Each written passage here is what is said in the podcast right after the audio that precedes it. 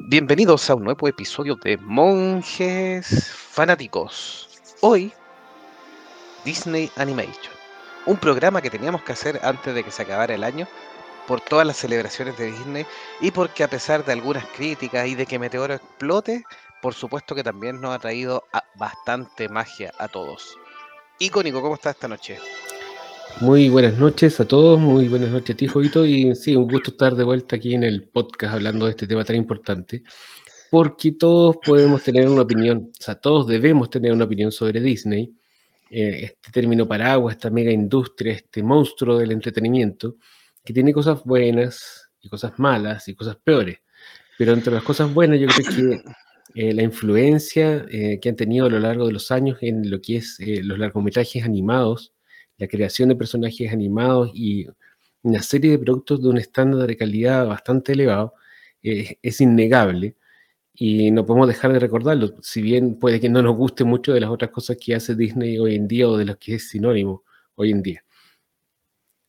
Eh, y sí, pues como dices tú, teníamos que hacerlo antes que terminara el año porque este estudio de animación, Disney Animation Studio, cumplió 100 años en octubre, el 16 de octubre, y se transformó en el estudio de animación más antiguo del mundo. Imagínense. No es menor, es una buena cantidad de años. Absolutamente. Para contextualizar un poquitito, hoy día no vamos a hablar ni del señor Walt Disney, aunque la magia parte de su visión, por supuesto, así que es un poquito innegable que lo nombremos más de un, de, un, eh, de alguna vez, por supuesto, tampoco de los parques o de muchas otras cosas que tienen. Nos vamos a tratar de enfocar especialmente en Disney Animation Studios, para tenerlo ahí eh, claro. Y también estamos dejando fuera Pixar, que también es bastante relevante, pero que tenemos el propio especial de Pixar que los invitamos a escuchar. Aprovechamos de saludar a la Bere, que también nos dice buenas y dice soy un amante del Disney clásico, fúnenme. No, por supuesto, sí, aquí vamos a rescatar el Disney clásico. Y sabemos que hay algunos Disney que no, no nos gustan tanto o, se generan en la polémica, pero también es parte de la historia. Sí, eh, un poco más para complementar lo que dijo Jovito, eh, vamos a dejar estas cosas de lado porque si no estaríamos una semana hablando y nos vamos a concentrar principalmente en los largometrajes, ¿ya? porque Disney Animation tiene cientos de cortos, cientos, ¿sabes? si empezamos a hablar de eso no vamos a terminar más. bueno, este, mejores que otros. No, tiene algunos súper buenos, pero como les digo, es para otro, para otro programa. Bueno, esta cuestión fue fundada el 16 de octubre de 1923 por dos hermanos, Walt y Roy Disney. Inicialmente se llamaba Disney Brothers Cartoon Studio. Durante tres años el pobre Roy en el título y después lo eliminaron y se transformó en Walt Disney la empresa. Eh, inicialmente hacían eh, lo que se hacía en ese, entonces, los estudios de animación, lo que hacían entonces, que eran cortos animados, que eran los que salían en el, cine junto con las noticias o que los ponían antes de otras películas. Eh, inicialmente lo que ellos lanzaron era una cosa que se llamaba Alice Comedies o como comedias de Alice. Alice era una niña, una actriz real, creo que tenía como 5 o 6 años, y ellos hacían una cosa que era una mezcla entre eh, personajes reales, que era Alice, con personajes animados. Y si ustedes lo buscan, hay algunos en internet o algunas imágenes y era bien bonito lo que ellos lograban, la mezcla entre esta niña y, el mundo entero animado y los personajes. Dentro de los personajes, como que el más llamativo era un gato, que era el gato Julius, que si lo buscan en internet o si Jovito me ayuda ahí y pone una imagen. Sí, pues vamos a buscar ahí. Era exactamente igual al gato Félix. No sé si ustedes ubican a Félix el gato, que estaba muy famoso en ese entonces, entonces Disney hizo una copia, pero es que era una copia así, eh, casi un cálculo. sí, hoy en día yo creo que lo hubieran, eh, lo hubieran podido demandar, porque era prácticamente igual.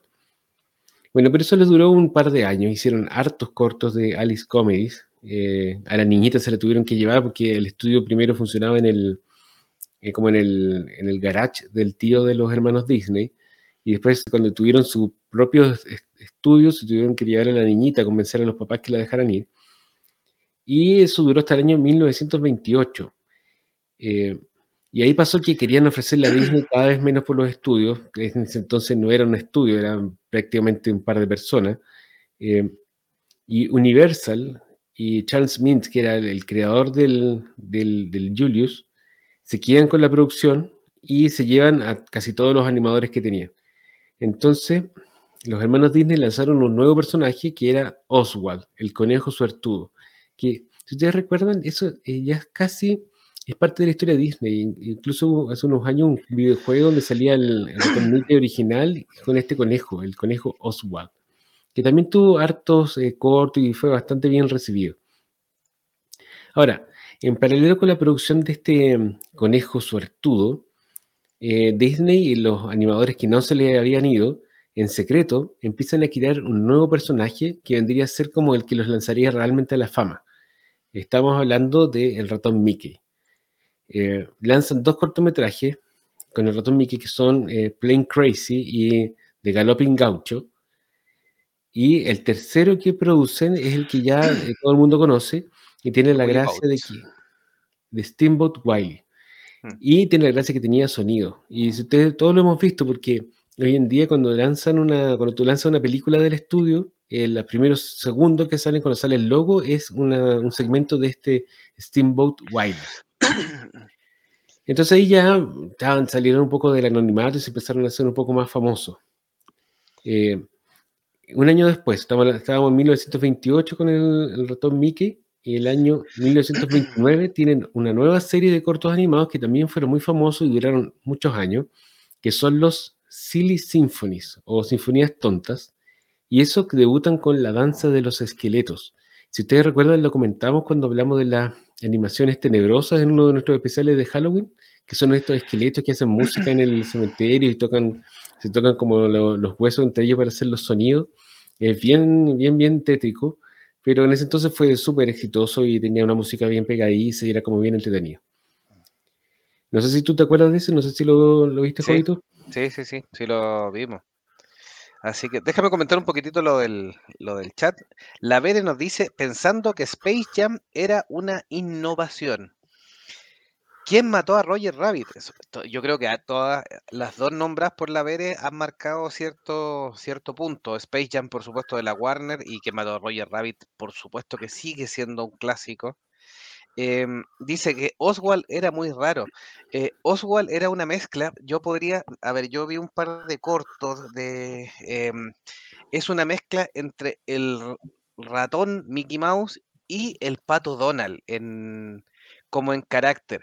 Entonces no tiene toda esa dulzura que después le imprimen a, a Mickey. Entonces era medio cascarrabia, se enojaba, que era un poco lo más normal en, realidad, pues, era menos positivo.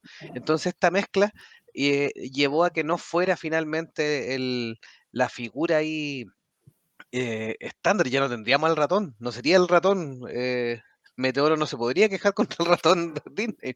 Sería el, conejo. pero sí, efectivamente ahí Oswald era medio extraño. Y dice Ah, cuando usaron el efecto rotativo respecto a los cortos que está nombrando em, eh, Don Icónico. Y ahí está la Silly Symphony que vamos a compartir una imagen también para que la puedan apreciar. ¿Se acuerdan de los huesitos? bueno, estamos entonces en 1929, cuando lanzan las, las Silly Symphonies, y en ese mismo año firman un nuevo contrato de distribución con Columbia, y ahí se renombran como Producciones Walt Disney. Em, en esta época todo era en blanco y negro. Eh, el diseño de los dibujos era como muy característico de esa época. Se recuerda mucho, no sé si ustedes han visto a Betty Boop, que era como el, típico monito animado antiguo, era de ese estilo.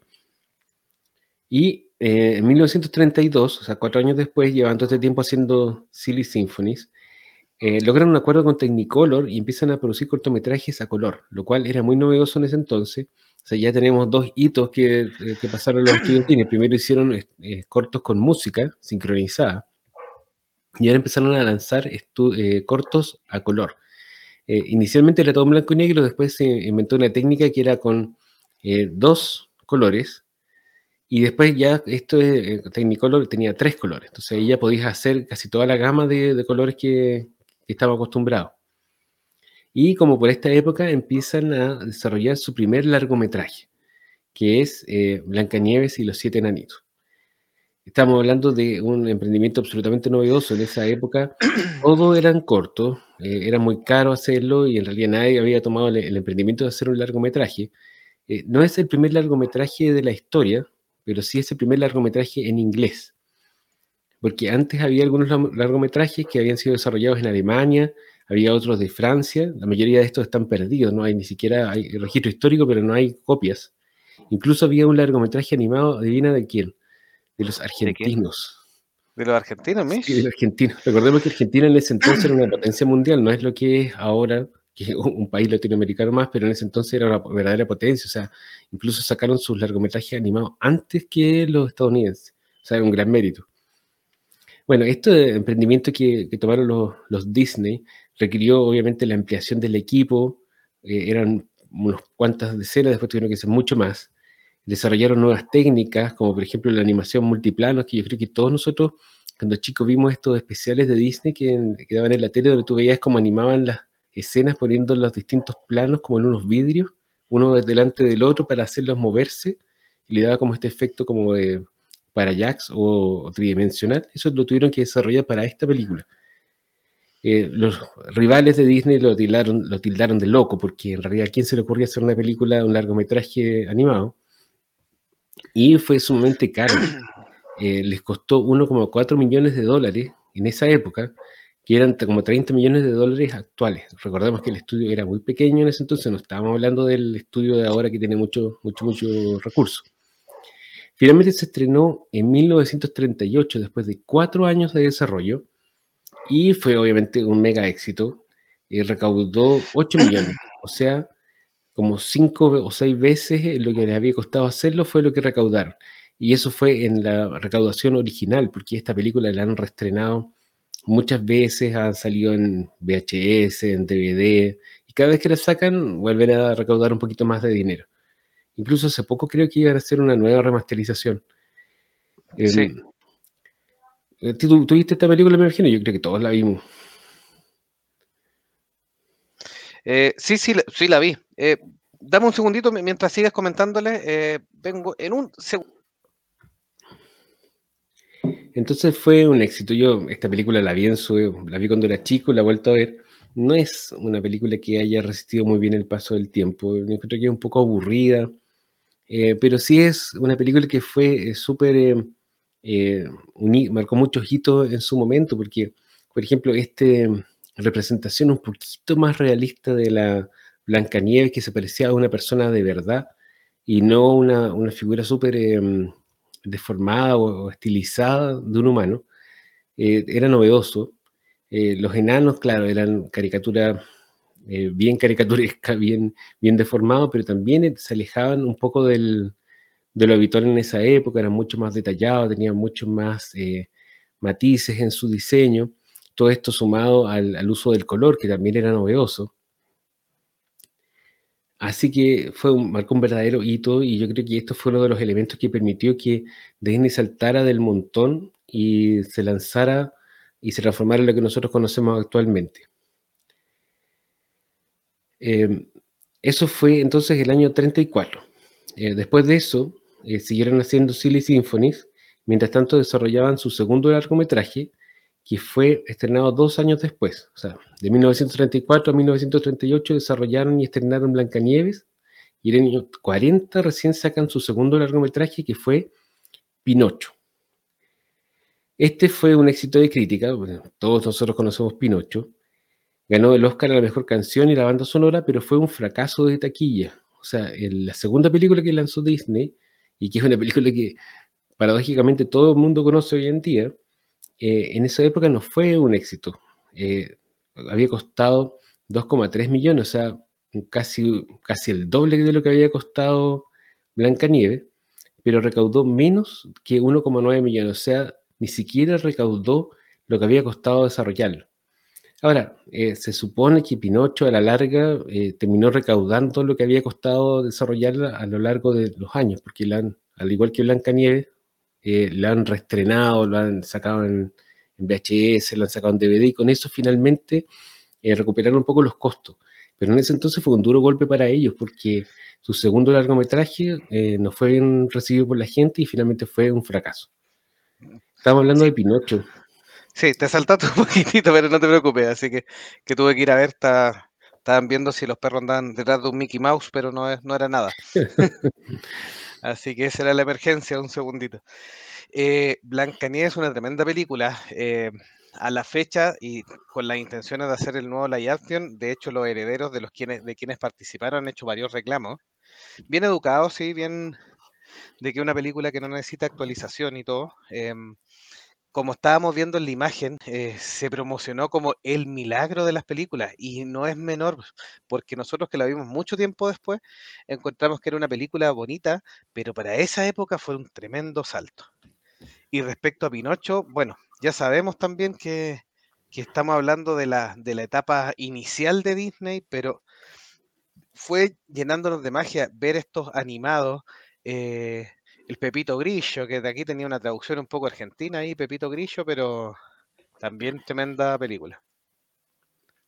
A mí Pinocho no me gusta, no me gusta la historia de Pinocho, no me gusta la adaptación de Disney y creo que no he visto ninguna más. La de Guillermo el Toro me gustó porque es una súper buena película, pero la historia misma no me sigue sin gustar. Me gustó la película, pero la historia, a pesar de la historia. Y creo que estoy igual que ver, o sea, no, no, no, es una película que yo vería así como más de una vez, porque es, muy negra, es muy demasiado oscura, creo yo. O sea, el, objetivo era asustar a los niños de hacer caso, portarse bien, etcétera. Pues si eso es, esa es la fábula de, de la historia de Pinocho.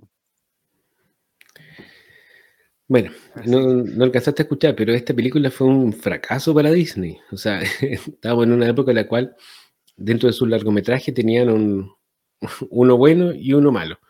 Así mm. iban. Y ese mismo año, o sea, el año 40, estrenaron su tercer largometraje, que también fue un fracaso, y es Fantasía. No sé si tú recuerdas Fantasía, una película súper ambiciosa, en la que buscan eh, unir la animación con la, con la música. Ellos eh, se pusieron en contacto con un conductor de orquesta famoso en ese entonces, en este momento no me acuerdo cómo se llama. Eh, hicieron distintos segmentos para ponerle imagen a piezas musicales súper famosas y sumado a esto desarrollaron un sistema, eh, una tecnología para llevar la música en estéreo a las salas de cine, porque recordemos que una década antes recién estaban poniéndole sonido a las películas animadas y ahora lo, que, lo quisieron hacer en estéreo.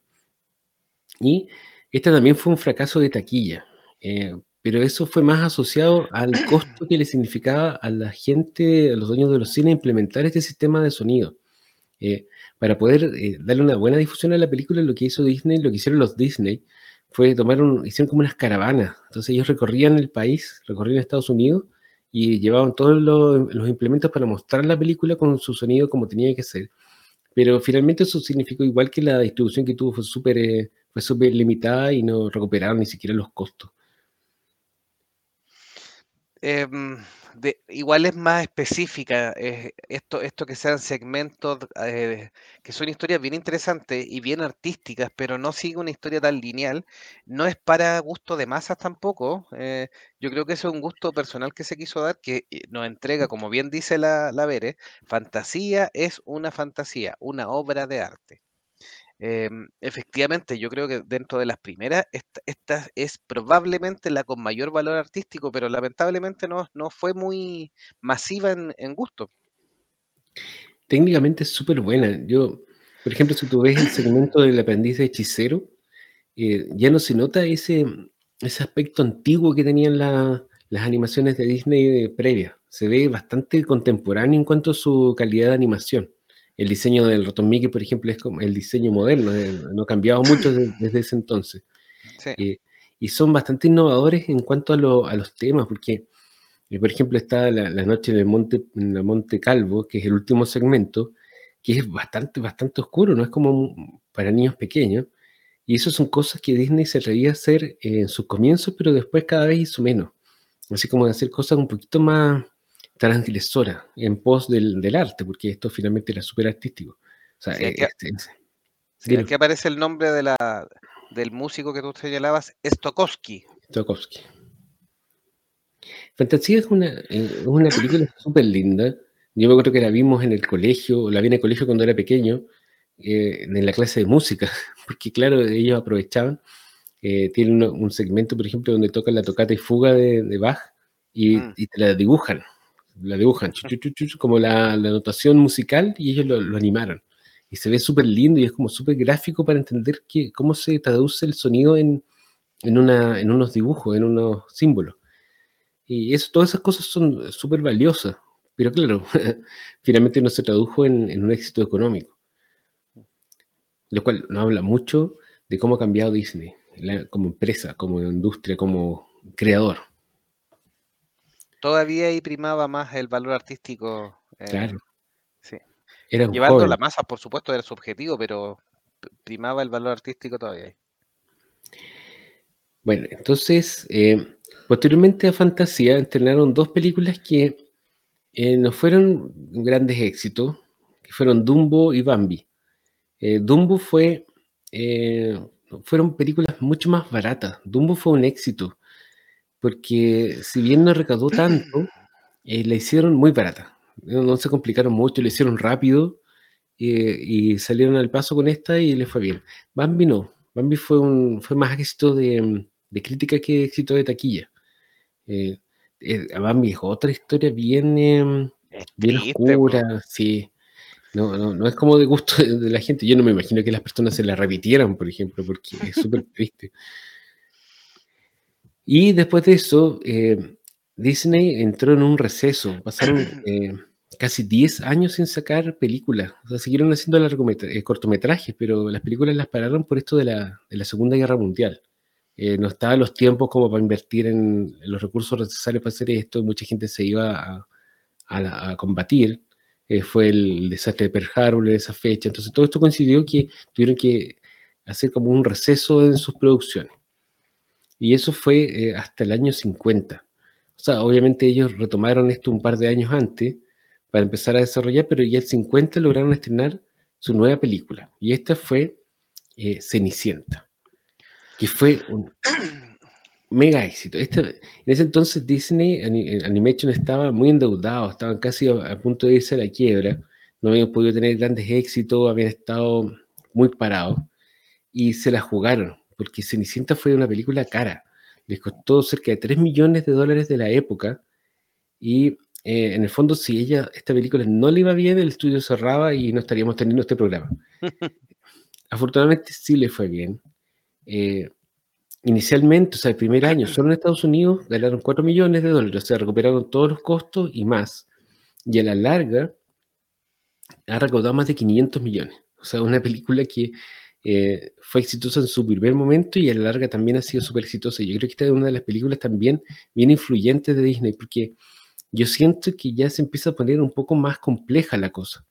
Ya Blancanieves finalmente es una película súper sencilla, es bonita, que si yo te muestran las cosas, pero en Cenicienta ya como que empiezan a pasar más cosas, hay más personajes, hay más canciones. em, Se empieza, se empieza también a, a fortalecer este, este punto de las princesas Disney, porque con Blancanieves era una sola película, pero aquí ya empieza a haber una, una tendencia a, a rescatar cuentos clásicos. Este es un cuento de Charles Perrault, eh, muy clásico que por supuesto tiene varias versiones y pueden decir, bueno, esta, esta es la versión Disney. Sí, por supuesto. Este, eh, Charles Perrault de hecho recopila una historia que probablemente, así como los hermanos Grimm u, u otros, son narraciones orales que, que le dan cierta interpretación. Y aquí eh, Walt hace su propia interpretación de esta historia de, de esta niña que, que sueña, o sueña convertirse en, en- en princesa o se termina convirtiendo en, en princesa al final. Así que buena, buena historia. Oye, te tengo que leemos los mensajes. Sí. Em, la Vere respecto a fantasía andaban como los húngaros, llevando el cine a la gente. Excelente forma de introducir a un niño a la música con respecto a fantasía. Acuerdo. decía, sí, yo tenía mi tupper de Bambi Mm, en el kinder. Mira, Me gustaba tambor, que era el conejito. Ahí, ahí está, mira, la Vere, amaba tambor. ¿eh? Que con la patita hacía tit, tit, tit, tit. Yo crecí viendo estas películas, nos dice la Vere. ¿eh? Tenía el audiocuento y lo ponía todo el día. Eduardo Ramos nos dice, hola monjes, eh, saludos desde los lugares más tardíos del Paraguay. Así que no sé si antes saludó a- al señor Pereira, que también nos había dejado un mensaje, pero ¿qué significa cuando- tardío? ¿Es porque llegó tarde don Eduardo Ramos? me, me imagino don Eduardo Benítez que se pone no- nombres distintos para confundirnos ahí en nuestra memoria. Eduardo Eh, Benítez Ramos, Ramos Benítez. La Vera nos dice, soy una fan, o sea, tenía enciclopedia de 20 tomos de cuentos Disney.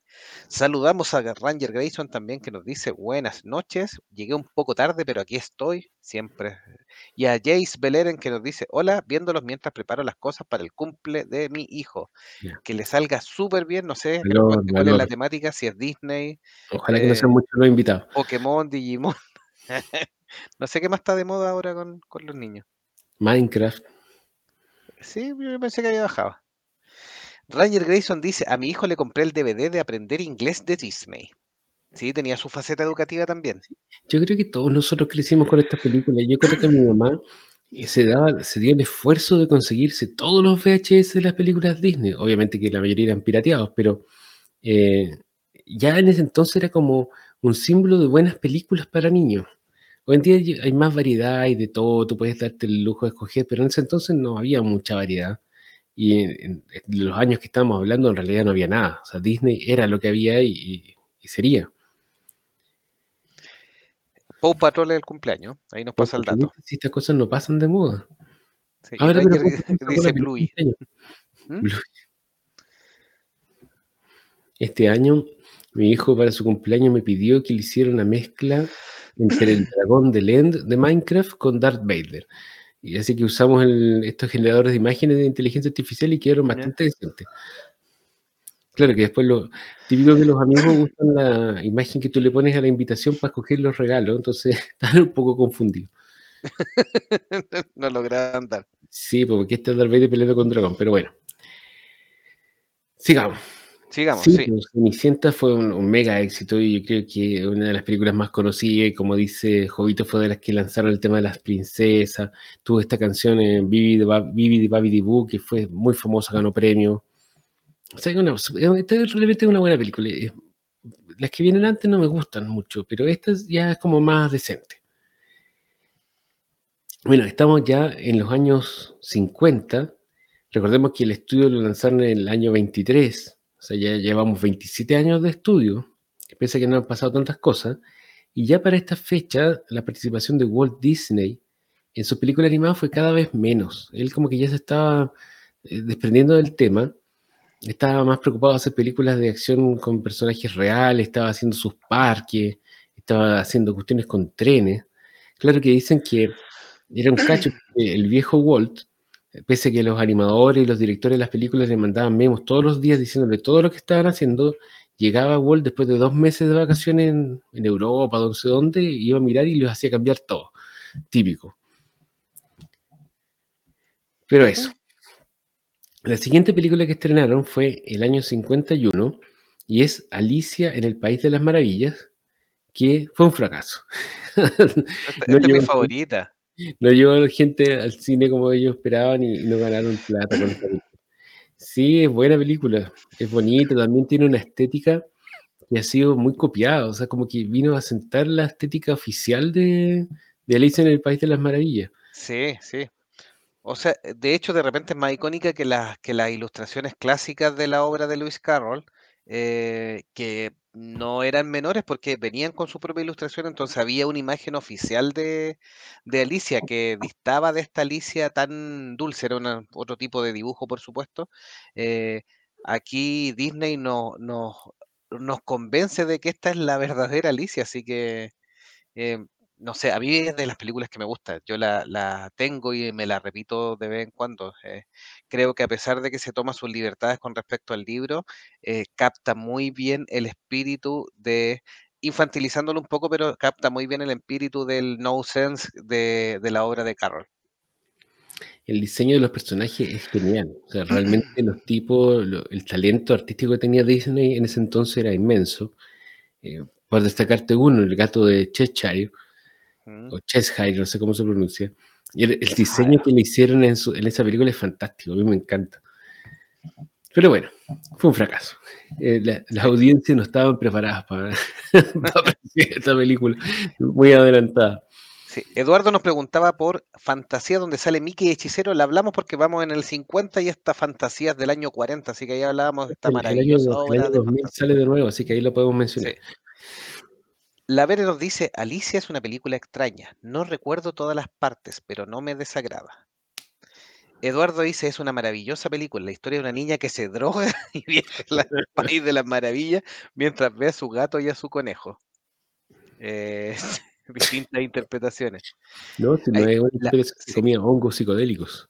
Hongo psicodélico. La obra de Carroll tiene muchos, muchos simbolismos. Es para volverse loco porque además es una delicia a los que les gustan las matemáticas o el ajedrez, sobre todo la segunda parte Alicia detrás del espejo, tiene referencias pero magníficas al tema de la matemática y al tema del ajedrez.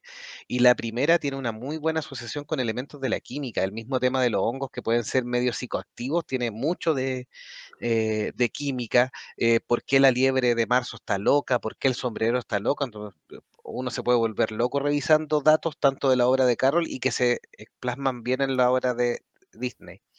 Ranger Grayson dice, dato curioso, el señor Akira Toriyama utilizó en la saga de Majin Buu la frase mágica de la Cenicienta Bibidi, el mago creador del demonio Babidi, el hijo del mago, y Buu, el demonio rosadito. Bueno, Saca calula, chachicomula, pibiribabibú. Que le corten la cabeza, dice Ranger Grayson ahí con la reina de corazones. Que rueden las cabezas. Sí. Buen dato el de Ranger, sí, concordamos con la, con la Vere. El año siguiente, o sea, no el año siguiente, el, el año 53, o sea, dos años después, lanzaron Peter Pan, que esta sí que fue un éxito. También es una película archiconocida, también ha tenido eh, impacto en el mundo eh, de la, no sé, el mundo popular. Salió hace poco en la película de, la, de las ardillas, salía Peter Pan de nuevo, un poco más de, caí- de, caí- de capa caída, como dice. También, eh, también marcó bastante la estética del personaje, como que uno lo asocia. eh, Campanita también salió en otras películas, en otras series. Esta sí que le fue bien. Sí. El año 50 Bas- sí, basada en la obra de James Matthew Barry, que fue una obra de teatro estrenada en Londres, este escritor escocés nos cuenta la historia de Peter Pan, Wendy Campanita y los niños perdidos que pelean contra el capitán Garfio. Hace poco le mostré a los niños eh, Hook, que es ¿Mm? como la continuación de esta. Y yo no tenía tanta esperanza que le gustara, porque no es una película tan fácil. A mí me encanta, por eso se la quise mostrar. Y afortunadamente a los niños les encantó la película. Y son fanáticos ahora del Capitán Garfio. Mire, a- a- ahí viene una, una teoría de internet. ¿Usted ha visto la teoría que dice que Peter Pan en realidad era un casi un proxeneta de los niños y que el capitán Garfio en realidad era el bueno? Porque Peter le corta el brazo, es malo. El capitán Garfio rescataba a los niños y les daba un trabajo, no los mantenía ahí siempre infantiles como, como esclavos. ¿Qué crees? Es un poco de rebuscado. Solo un poco. Mejor sigamos. Ranger Grayson está cantando un mundo ideal, pero ahí se está saltando como 30 años de historia, así que No, vamos para allá. Viene, viene, viene, viene. Eduardo nos dice, los sombrereros de verdad se volvían locos porque fabricaban los sombreros con plomo o mercurio y los terminaban debilitando mentalmente. Sí, la plaquita que los ponía en los sombreros de copa que los deja rectos se hacía y se martillaba con una solución de mercurio y los vapores que inhalaban al hacer esta pieza, los sombrereros rápidamente caían en la demencia, por eso pasaba. ¿Y a quién más le pasaba eso? A los electricistas antiguos, porque pelaban los cables con los dientes y los cables tenían en su pintura un poco de plomo. Entonces se le iba acumulando el plomo en el cuerpo y se iban. Volviendo loco. La Vere nos dice, me gusta Peter Pan y aluciné con Campanita. Hice que me compraran una camiseta de Disney solo porque tenía Campanita. Desde ahí me enamoré de las hadas. Y Ranger Grayson dice, Garfio el capitalista. Sí, pues el otro, eh, Peter Pan era un, a- Un anarco trotskista que mantenía sin trabajar a los niños. Oye, no me hubiera imaginado nunca que la Vere fuera tan fanática de Disney. Como que no pega con el, su carácter. Andáis pelando el cable, sí, tal cual. po. Ahí está, de ahí viene, bien, muy bien. Andáis pelando el cable. Yes. Bueno, el año 55 estrenaron La Dama y el Vagabundo, que es una película que a mí me carga, en realidad no le veo ni una gracia, pero fue un mega éxito. En ese entonces fue el, era el récord de ganancia en una película de Disney, o en una película animada, porque en ese entonces todas las películas animadas eran Disney. Yo no, no sé si a ti te gusta, que eres amante de los, de los animales. Sí, sí, a mí me gustaba. Sí, sí, esta- esta la. No es, no es mi favorita. Yo me quedo de este tiempo, me sigo quedando con Alicia hasta el minuto. Alicia sigue siendo mi favorita de las que llevamos, pero una bonita película. Ya. Next. Bueno, hasta ese entonces eh, Disney todavía mantenía su división de cortos, pero para esta altura ya la, la cierran, en el año 56 cierra la división de cortos. Ahora, nuevamente, el, el- el foco de este capítulo del podcast no es la, la parte de los cortos de Disney, eh, porque después reabrieron la división de cortos y empezaron a hacer una división para, de cortos para la televisión y después empezaron a mezclar las cosas. Eh, pero en ese entonces le había ido también con las películas que por un tiempo las cerraron. Y el año 59 se mandaron la película que fue la más cara del estudio de la fecha y que aunque recaudó bien, no fue lo suficiente para evi- evitar pérdidas y tuvieron que despedir gente y achicarse. Y es la, la Bella Durmiente, la Bella Durmiente del año 59. No sé si tienes alguna, alguna imagen. Sí, la Esta vamos a compartir esta película- historia de los hermanos Grimm y de, también del señor Perro que tiene su propia versión. Esta película fue cara porque eh, se pusieron muy artísticos. eh, fueron a Europa a inspirarse, contrataron muchos artistas. Y claro, es realmente una película que sube un poquito el peldaño en cuanto a la calidad de los diseños y el, el arte de las películas que nos venía mostrando Disney. Eh, es como mucho más, tiene- es mucho más épica, los paisajes son más grandes, el- los dragones, tiene como muchas más cosas. Eh, pero en ese entonces no fue suficiente para mm, eh, recuperar el dinero que habían invertido. ¿ya? Y eh, si bien la empresa venía creciendo a, a un paso más o menos firme, si bien no habían tenido puros éxitos, esto les significó un verdadero retroceso. Y yo no me lo hubiera imaginado porque esta es una de las películas más conocidas que tienen. Eh, nuevamente con el tema de las pues. sí. Eh, no es de mis películas favoritas. Yo creo que me gusta más, o sea, dentro de las películas de princesa, eh, entre esta y Cenicienta me quedo con Cenicienta. No sé qué, qué opinas tú. Aunque la villana es Eh, buena, la Sí, aquí la villana es buena. es interesante. Y lo- me caían bien el- los papás de los, de los protagonistas. Ranger la- nos, sí, nos preguntaba por los Aristogatos, es más nueva, así que ya viene, ya viene. Fueron a inspirarse a Europa, así es como los, los políticos que van de viaje a congreso. a- así que la Bere yo- dice, eres tú el príncipe azul que yo soñé, que le encanta. Eres tú. Bueno, sí, esto de los viajes de la gente de Disney eh, tenía su historia, yo no, lo, no, no quise profundizar en eso, pero por ahí por los años 40, cuando fue todo este tema de la guerra, tuvieron que parar, también coincidió con que los animadores de Disney se habían, eh, eh, se habían, como, habían formado un gremio, se habían gremializado. Entonces tenían por un lado que se estaban gremializando, Disney estaba furioso, Walt, eh, pasó la guerra, entonces como para mantener a la gente ocupada los mandaron a un viaje que ellos llamaron que era como un viaje solidario, viaje humanístico, viaje, no me acuerdo cómo lo llamaron, y mandaron a un grupo de animadores a recorrer América. Y vinieron a América del Sur, vinieron a Chile incluso. Y posterior a eso, eh, producto de la inspiración que ellos obtuvieron, hicieron una serie de cortos animados inspirados en países de, de América del Sur. Y hay uno inspirado en Chile, que no me puedo acordar en este momento cómo se llama, pero es de un avioncito. No sé si tú sí. lo cachai, Sí. Jo. Sí, sí, un avioncito, sí. Hicieron uno también de, que se llama Los Tres Amigos, que eran como unos pájaros, que eran de otros países de América Latina. Y eso Había, después, había un loro, el pato Donald, sí.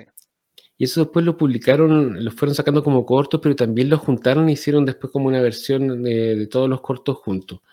Eh, entonces lo, lo de los viajes de Disney era, era frecuente. Y esto de irse a Europa tampoco era, o sea, sentó un precedente, porque incluso hubo un tiempo que tuvieron una división de animación en Francia, que estuvo abierto un tiempo y después lo tuvieron que cerrar también por eh, costos. Sí, Eduardo nos decía, Disney tiene una estrategia de marketing increíble. Cada tanto reestrenan sus películas animadas generando una sensación de exclusividad y todos iban al cine a ver Blancanieves cada 10 años. Sí, había que recuperar la inversión de algo que ya estaba hecho además, así que. Ranger dice, el viaje motivacional. y a mí, ahí la ver nos da Donald, Pepe y, y el gallo, que eres. Que era mexicano. Era mexicano, sí. Eh, y dice que era Pedro. Pedro. Sí, En, los, en- en los parques Disney, en, en Epcot, está la exhibición de los tres amigos ahí en la, en la zona donde está México. O sea, aparecen ahí y todo- y lo dan en, en un cinecillo. Entonces estábamos en. ¿No Han quedamos en la pasado Bella Durmiente? sí. Sí, estábamos en en el año 59. Bueno, eh, entonces tuvieron que cerrar estudios, tuvieron que echar gente, tuvieron que achicarse. Tenían, creo que, más de 2.000 eh, personas trabajando en las películas en ese entonces. Estamos hablando de los años 60, 50, o sea, había un número inmenso y tuvieron que achicarlo como a la mitad. O sea, habían crecido tanto y tan rápidamente que este golpe les significó eh, tener que achicarse mucho. Y eso también eh, produjo un periodo en el cual las la producción de películas animadas eh, decayó de manera muy significativa. Eh, la siguiente película que tenemos de Disney fue dos años después y es 101 Dálmatas, que también fue un éxito. Esta película sí que le fue bien y recaudó más, pero también porque era más barata. Y eh, durante esta película, eh, los estudios Disney implementaron el uso de una técnica para transferir los dibujos de la, del dibujo del papel o del material que usaban para dibujar al celuloide, que era Mm, mucho más barato, que se llamaba la serografía. Eh, y en ese entonces la serografía eh, solo se podía hacer en blanco y negro, y por lo tanto lo que ellos hacían era traspasar colorearla. el contorno de los dibujos. Y por eso las películas de Disney a partir de 101 Dálmatas y hasta mediados de los 80 tienen esta estética tan característica que es lo que estamos viendo en pantalla, que es como que los contornos de las figuras están tan marcados con un color negro. Ya que parece como una decisión estilística, pero en realidad viene, es una cuestión técnica. O sea, ellos eh, implementaron esta técnica de la serografía, eh, con lo que abarataron un montón los costos, les resultaba mucho más barato transferir los dibujos al celuloide, pero le daba este aspecto de los dibujos que era muy eh, característico y se notaba. O sea, no era una cosa así que pasara, que pasara piola. Sí, el 101 tema que estaba en, la- en- en las animaciones también de, de los cortos, no solamente para las películas lo, lo ocuparon, lo ocuparon para todo. Sí, es- tiene como una especie como de libro de colorear, como esos libros que uno compra para los niños que vienen en blanco y negro que uno lo rellena, tenía como el mismo, el mismo estilo. Eh, 101 Dálmatas es una película que yo no recuerdo haber visto. Yo ¿No? me imagino que la tengo que haber visto, porque en ese entonces veíamos todas las películas de, de Disney, pero no, en realidad no me acuerdo mucho de, de qué se trata. Bueno, a mí no me gusta mucho lo... No soy animalista, así que no es una película que me motiva mucho. A ti te tiene, te tiene que gustar, pues. Sí, sí, a mí me gusta, sí. Ahora, respecto a, por ejemplo, lo que pasa con em, La Bella Durmiente, con, con Maléfica y ahora lo que pasa con Cruella de Vil, ¿usted está de acuerdo con estas nuevas versiones ambientadas tan en los, en los villanos? Siento que son villanos bien icónicos que están, bien representados, no un villano tibio. Lo hace atractivo, por supuesto, pero ¿está de acuerdo con esta eh, casi blanqueo de imagen o, o nuevas versiones de Maléfica y de Cruella de Vil? Mira, yo te puedo decir por mi experiencia personal de mi familia con mis hijos que los villanos son atractivos. Eh, la, la villanía, estos personajes oscuros, con estética mucho más agresiva, a los niños les gustan, o por lo menos a un grupo de niños les gustan. Entonces, desde un punto de vista mm, comercial, tiene sentido lo que están haciendo. Ahora, yo, yo personalmente siento que estrujar la franquicia a ese punto en vez de invertir los mismos recursos en desarrollar algo nuevo y novedoso, eh, habla mal del estudio. Yo creo que eso lo vamos a comentar un poquito más adelante en el programa cuando ya estemos hablando de las cosas como más contemporáneas, pero una época que Disney se atrevía a innovar y sacaba cosas nuevas y todas las películas eran distintas, y después de un tiempo ya empezó como a reciclar.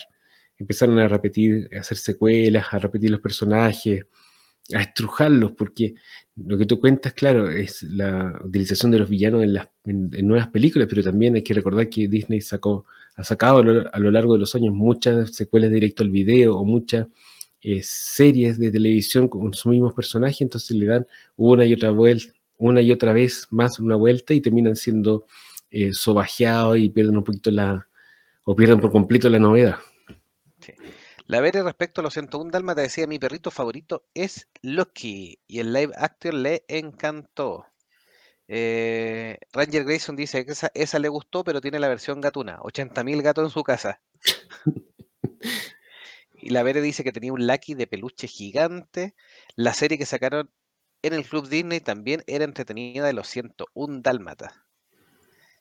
y la vez dice Disney da para dos programas, en el podcast. Puede ser, vamos a ir. Mira, se nos hace tarde, vamos, vamos a ver. Entonces, íbamos en el año 61. Ya, dijimos que esta película fue un éxito después de La Bella Durmiente. Si, tú me hubieras preguntado antes de hacer esta, esta investigación que hicimos para el programa, yo te hubiera dicho que era al revés. Yo hubiera pensado que La Bella Durmiente iba a ser el gran éxito y un Dálmata hubiera sido una cuestión más tibia. Pero parece que el éxito de las películas Disney es inversamente proporcional hasta la fecha a, la inversión, porque las películas más caras finalmente resultaron ser no siempre las más exitosas. Y los perros la llevan hasta ahora. Los animales. Bueno, eso tampoco. O sea, Disney tiene como una vocación de hacer películas de animales. Eh, desde un comienzo con este gato, el conejo, el ratón. Y le ha ido bien. Le ha ido bien. Bueno, en 1963 sacaron otra película que es La espada en la piedra. También fue un éxito. Y es una buena película, a mí me gustó. Bueno, es que las leyendas artúricas son muy divertidas. Sí. Nuevamente es una película que tiene un presupuesto y una escala mucho menor que la, que la Bella Durmiente, una película más, más pequeña. Y eso también ayuda a que haya sido un éxito. Eh, hubo una racha, bueno, si ya lo había comentado, una racha de películas como más sencillas de Disney. Eh, está esta, La Espada de la Piedra, que fue un éxito. Eh, y después tuvimos durante todos los años 70 lo mismo esta, historia eh, está basada en el libro homónimo de T.H. White, eh, inglés por supuesto, y es la historia del rey Arturo antes de ser coronado rey, por eso sale como niño, y su relación con el mago Merlín, una historia basada libremente por eso, y está dirigida por uno de los eh, más cercanos a, Walt, que era eh, Wolfgang Reiterman, un animador estadounidense, de origen alemán, por supuesto, por el, por el nombre, y que se le conoce como uno de los nueve ancianos de Disney, ya que trabajó de, casi desde el principio con el señor Eh, para muchos, obviamente, con lo que dijo icónico, las historias de, Caballero, la historia de Arturo son siempre muy, muy, muy llamativas. Con solo 80 minutos logra eh, una historia de fantasía, comedia y aventura tremendamente entretenida. Disney en este entonces, Disney Animation, en este entonces tenía un sistema muy jerárquico eh, de distribución de sus animadores. Bueno, estamos hablando de una empresa que era bastante grande en ese entonces, tenía eh, más de mil funcionarios o animadores o personas artistas trabajando, y tenían la, casta era liderada eh, arriba en el, pináculo de la pirámide por Walt, pero estaban estos nueve animadores que eran como los nueve ancianos, que eran los que se repartían todos los proyectos y eran los que decidían qué es lo que se hacía y qué es lo que no. Y de ahí para abajo era como los palos del gallinero y en la parte de más abajo estaban los nuevos, que eran los que hacían eh, eh, los cortometrajes que salían directo a la tele o que iban al cine, qué sé yo. Eh, y lo otro que tenía Disney en ese entonces era que tenía como un, una, rama o, o destinaba recursos a la, mm, la capacitación de artistas. Ellos tenían como una escuela, era como la escuela Disney, donde gente que partía muy joven se metía a la empresa y desarrollaba su técnica y aprendía junto con los, grandes expertos. Y eso le permitió a la empresa tener durante tantos años esta estética que es tan, no voy a decir que es uniforme, pero digamos sí que es eh, estable.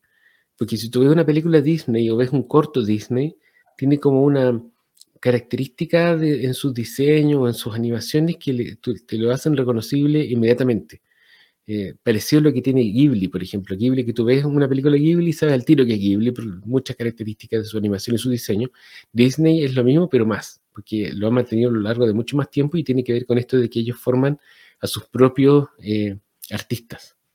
Sí, el tema del trazo, por ejemplo, aquí también se nota, eh, que es lo que tú comentabas de este trazo eh, marcado en el borde, que es donde lo pasaban al, al, celulosa. La eh, serigrafía. la, serigrafía, claro. Bueno, esta película fue un éxito, recuperar la plata y todo.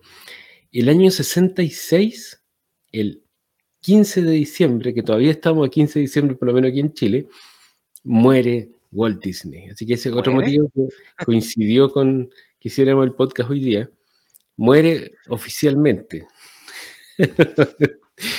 no sé si lo tocamos este tema en el capítulo de las teorías de la conspiración. No, no lo tocamos. De hecho, lo, lo- o sea, en el chat lo hablaron, pero no lo tocamos. Pero Ya, no, no, no, nos desviemos. solo cortito, solo cortito, que todo el mundo dice a- que, A que el señor, Cuña Meteoro para que hablaran de estas cosas. Le mandamos un saludo si nos están escuchando. sí, pues el señor Walt Disney se supone que cuando ya cachó que podía estar muy viejo y con enfermedades que no eran curables para la época, y bueno, para la época actual todavía, dicen que se habría mandado a criogenizar con un método que técnicamente lo congeló previo a su muerte y que está esperando que la tecnología llegue a un grado de desarrollo tal que lo pueda descongelar y revivir completamente. Hay muchas teorías, incluyendo una que si lo hacemos hoy día, se las contamos hoy día, si no, se las contamos en la segunda parte que tiene que ver con una de sus películas y que la habría utilizado para esconder esta teoría de internet. Así que le voy a dejar el cliffhanger, pero sigue siendo una teoría de que el señor Walt Disney es el primer criogenizado, porque después vendrían otros famosos, pero es el primero que logró con sus ganancias y parques estar criogenizado. Ya, ahí nomás para que no lo... Eh, déjeme ir con, el- con los datos. Em, dice, la Vere nos decía, el mago Merlín era muy divertido. En mi graduación llevé botas y me veía como él con mi toga. Hasta me tomé una foto. mi graduación de la universidad dice respecto a eso. Ranger Grayson dice, el Merlín de Shrek 3 se parece a este Merlín.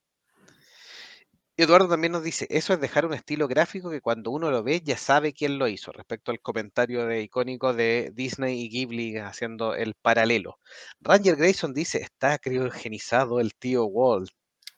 Así que, lamentable deceso porque su legado ha sido manchado. Chan, chan, chan. Fuertes declaraciones ahí de una Yo creo, que fanática de no, yo creo que él no era de los trigos más limpios, así que no sé. Bueno, ya. Eduardo nos dice, Walt Disney está esperando que Mr. Freeze descubra la cura de sus enfermedades, pero Batman se lo está impidiendo. Está mezclando ahí los multiversos. Murió todo esto de insuficiencia respiratoria producto del, del tabaco. Fumaba mucho, bueno, en esa época parece que todo el mundo fumaba mucho y eso le dañó su pulmón y finalmente murió de eso. ¿Murió? Murió. Bueno, Bueno, ahí di- dicen que por eso después se fundó el Disney on Ice. Era bueno pucho, sí, muchísimo. Bueno, el año 67, o sea, un año después de la muerte de Disney, lanzan El libro de la selva, que fue también un mega éxito. Yo no pensé que esta película había sido exitosa, pero marcó un nuevo récord en recaudación para Disney y fue muy rentable porque tampoco era una película tan cara.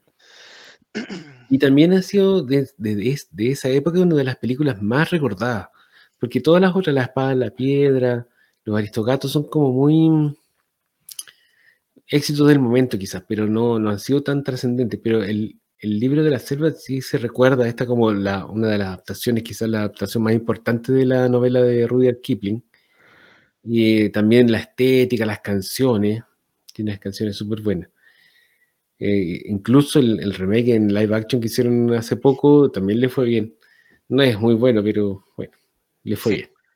Nuevamente dirigida por Wolfgang Reiterman, que era uno de los grandes nueve, por supuesto.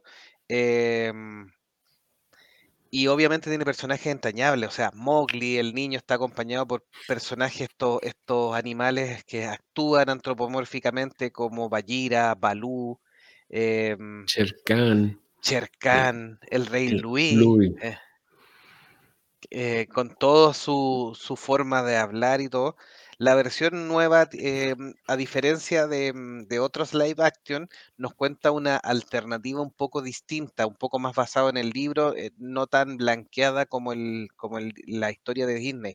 Ahí yo le le siento un poco que, este- es- esa la dirigió Favreau, si no me equivoco, ¿no? Sí, siento que ahí sí tiene un valor un poco más, em, más eh, meritorio de hacer una nueva versión, porque definitivamente, a pesar de que es la misma historia, siento que tiene otro prisma de narración.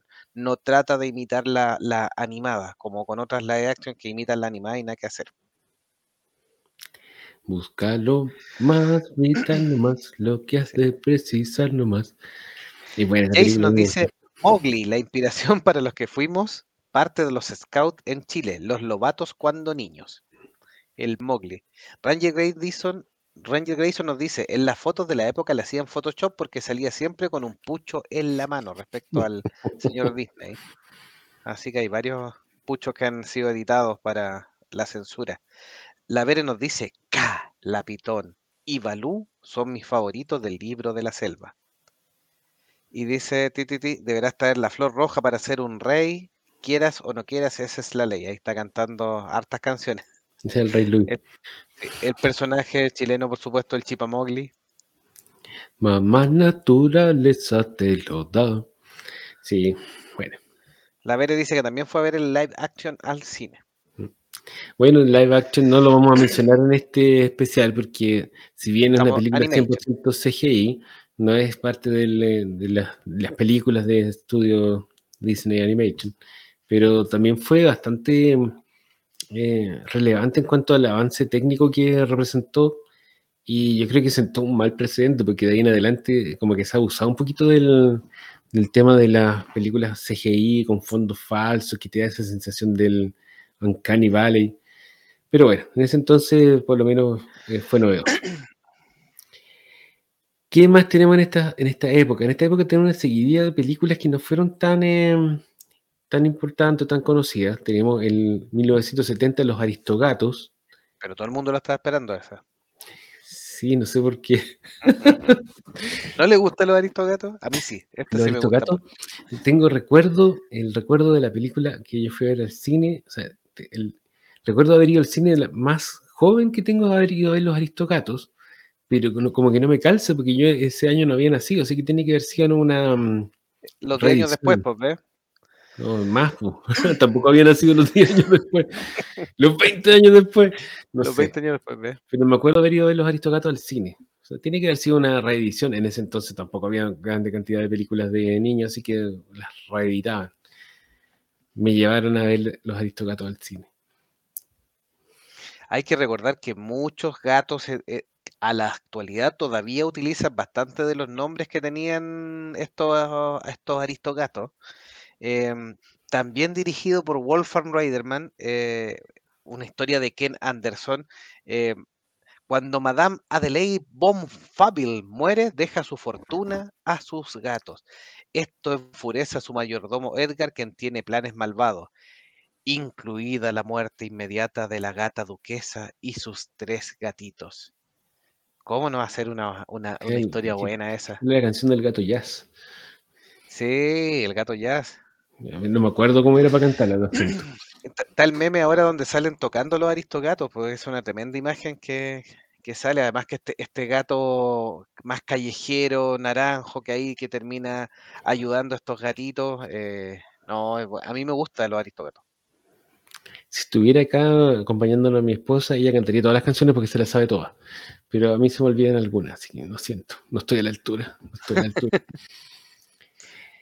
Usted, Bueno. usted, eh, esta, esta- esta tiene que haber sido un éxito también, ¿no? Y los aristogatos, ¿sabes que no noté nada de los aristogatos? lo, siento, no me acuerdo si fue un éxito o no. Pero mira, Ve- Veo digamos que cierta animadversión por esta. No, no, no, sí me gusta. Digamos que fue un éxito, porque eh, marcó un legado. Si todos se acuerdan de esta película. Mire, voy a, voy, a, voy a darle el dato exacto. Con un presupuesto de 4 millones, recaudó 190. Me imagino que está un poco actualizada no, con las no, eso distintas. considera todas sí. las reediciones, pero igual está Sí. bien, pues no, está bien. Sí, po, una tremenda gran cantidad de, de, de- de plata. De millones de dólares. El año después de que se estrenó Los Aristogatos muere Roy Disney. Eh, si te recuerdan, el Oh. hermano de Walt, Roy, también era uno de los fundadores de Disney y todavía era del- del- de la plana directiva. Y con su muerte comienza ya el cambio de guardia, porque hasta ese entonces la empresa o el estudio tenía, estaban todos los fundadores que ya estaban súper viejos. Estos nueve grandes que tú mencionas ya estaban un poco arrastrando la, la empresa a un, a un estancamiento, ya estaban tan viejos que no había mucha innovación. Entonces, a partir de esta fecha, como que ya empieza a haber un poco de cambio. Eh, el año 73 eh, sacan Robin Hood. Eh, déjeme ir con el chat antes de que cambie de película. Dale. Em, tú, tú, tú, tú, tú. El CGI fotorrealista está muy sobrevalorado, señalaba Eh, Eduardo estoy de acuerdo, Ramos. absolutamente de acuerdo. Sí. La Vere dice, fue la primera vez que escuché jazz, que fue rarísimo. eh, Sí, pues, la música de los Aristogatos. Ranger Grayson dice, cuando se estrenaron todas esas pelis, ni en proyecto estaba yo, ni los monjes fanáticos tampoco. Son todas anteriores a monjes fanáticos por si acaso. Ranger nos dice, mis gatos se llaman Luna, me imagino que por Sailor Moon, Mika y Jeff, por Jeff Hardy, me imagino que de la lucha libre. Pero Ranger nos dijo que tenía 80.000 gatos, tiene que decir todos los nombres. el, Te faltan 79.997. ¿Cómo se llama? Como, es como Mario Hugo, pero en gatos. oh, copy copy elemento, mente en blanco. La Vere dice, ya estaba de moda criar hijos de otro macho respecto al pobre gatito ahí que se hizo cargo. De... Toda la vida. Entonces, el año 73, Robin Hood que yo creo que nada que decir de esa película, nadie la ha visto. ¿Tú la viste? Sí, la vi. De Wolfgang Reitman nuevamente. Lo que pasa es que están ahora, están en Disney Plus disponible, entonces yo me puse al día con todas las que me faltaban o las que no me acordaba haber visto. Porque probablemente uno, estas son, son antiguas y cuando chico es probable que en alguna repetición las haya visto o incluso en alguna televisión abierta porque quizás las daban. Así que, así que es probable, pero yo me puse al día con con casi todas las que no me acordaba haber visto. El año 77 lanza una película que se llama Los Rescatadores, que aquí en América Latina se llamó Bernardo y Bianca. Y este fue como el último viejo, el último éxito de la vieja escuela. Y de ahí ya como que ya empezó eh, el cambio como más, más, más firme, más, más en serio. No sé si quiere hablar de Bernardo y Bianca. Después tuvo una secuela de esta película. Sí, pues, en Cangurolandia era la secuela, no? Bernardo Bianca en Cangurolandia. Sí, em, es buena, es entretenida, eh, estos ratoncitos eh, eh, aventureros, obviamente, es una película bastante, bastante tierna. Em, la misión, porque ellos tienen una organización especial, tienen que rescatar a una chica secuestrada, ¿ya? Entonces, los rescatadores con Miss Bianca entre ellos tienen que lograr esta, esta misión. Em, había un mosquito también, que no me acuerdo cómo se llamaba, que salía. Ese no me acuerdo cómo salía. Y, bueno, estos dos, estos dos ratones tenían que rescatar a esta niña. Sí, esta película yo no me acuerdo haberla visto, pero sí me suena, me suena ampliamente. Y más o menos como por esta fecha en Disney ingresa, empiezan a ingresar nuevos talentos dentro de los cuales destaca una persona que se llama Don Bluth, que a todos nosotros nos va a sonar después cuando expliquemos quién es, pero en ese entonces él ingresa a trabajar en Disney. Y es bastante chistosa su historia porque ingresa Don Bluth junto con otro grupo de, animadores jóvenes, eh, sacan una película del año 77 que es Pete's Dragon o El Dragón de Pete, que eso no, me suena para nada, la verdad. Nombra a otro joven y, Don Bluth ahora es más viejo que... Sí, Vamos a pues. mostrar fotos, sí. Vamos a la foto actual como de Don 45 años. Sí, está terrible viejo.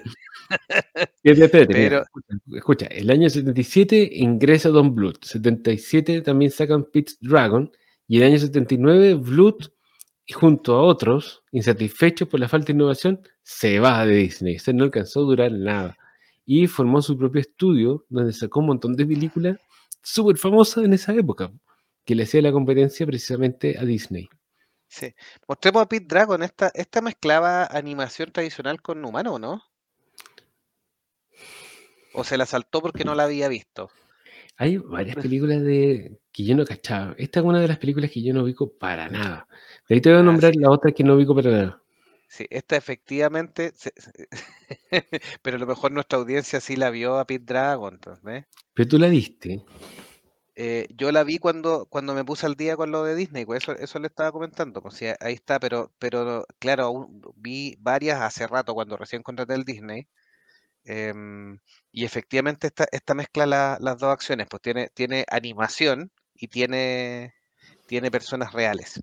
ahí estamos compartiendo la imagen en nuestra transmisión donde se puede apreciar este, este Pit Dragon yo creo que se salía un poco de la línea. Eh, quizás porque se lo autorizaron, a lo mejor quisieron probar, pero yo creo que se salía de la línea que tenía Disney en esto. Em, la historia es Grace, una guarda forestal cuyo padre solía contarle de pequeña a ella y al otro muchacho la historia de un fiero dragón que habitaba en la región. Investiga la historia de Pete, un niño huérfano que acaba de aparecer de la nada y asegura vivir en el bosque con un dragón verde llamado Elliot. ¿Mesh? Así que dicen que hay una otra versión del 2016 de me confieso ignorante. Mira, en ese entonces, cuando yo era chico, o sea, no, en, ese entonces, mucho después, cuando yo era chico, no habían internet. Entonces tú tenías lo que tenías nomás. Y probablemente la persona que le vendió las películas a mi mamá justo no le vendió eso. O tal vez como no era tan popular, no estaba reeditada en VHS o no había forma de acceder a ella de manera tan fácil. La verdad es que no me suena para nada.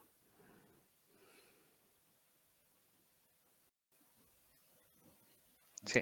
Déjeme ir con los mensajes. Bueno, la Vere dice que había en las películas de los aventureros había otro Balú gris, pero con otro nombre, no me acuerdo cuál era. Bernardo y Bianca en Cangurolandia, ahí nos confirmaba. Penny sufriendo el orfan Jago. Ahí me perdí con ese comentario. El, el orfanato, dice. El orfanato. Esa es la que van a rescatar. El mosquito es Ebenroot. Ahí nos da el nombre del mosquito que salía con Bernardo y Bianca. Lo reta ahí, ¿cómo no ha visto Elliot y el dragón? ¿Ves? Que se la saltó olímpicamente. Eh, es bellísima y muy divertida. Em, Ranger Grayson nos pregunta por el de Bernardo y Bianca si es un ratoncito o un cuento americano. No, eh, Fievel es eh, Ratonovich, es otra saga de películas que solo tiene en común eh, sí, tienen solo en común eh, ese punto y que además eh, es ratón y es otra estructura de, historia de estos. La vamos a mencionar después, así que tranquilo, la vamos a mencionar por un motivo especial. Y en Latinoamérica la llamaron Elliot y el dragón nos decía, la ver que... y aquí me devolví los mensajes, no sé qué apreté que se devolvió todos los mensajes ahí. Em, la vi en VHS, nos dice Alejandro Pereira. Y muy recomendable respecto a, Pit Dragon. El dragón de Elliot. Bueno, quedamos entonces que Blood se fue. imagínate, ya en esta época, eh, Disney estaba en un periodo medio revuelto, porque después de la muerte de Walt y la muerte de Roy, eh, no me acuerdo, no, lo noté. El nuevo CEO de Disney eh, fue muy resistido y generó muchos problemas. Y los talentos que llegaban en esa época, que eran talentos bien importantes, venían y llegaban y se iban, porque estaban muy frustrados, porque la empresa era como muy monolítica en sus políticas y era muy adversa a tomar eh, riesgos y a salirse un poco del molde.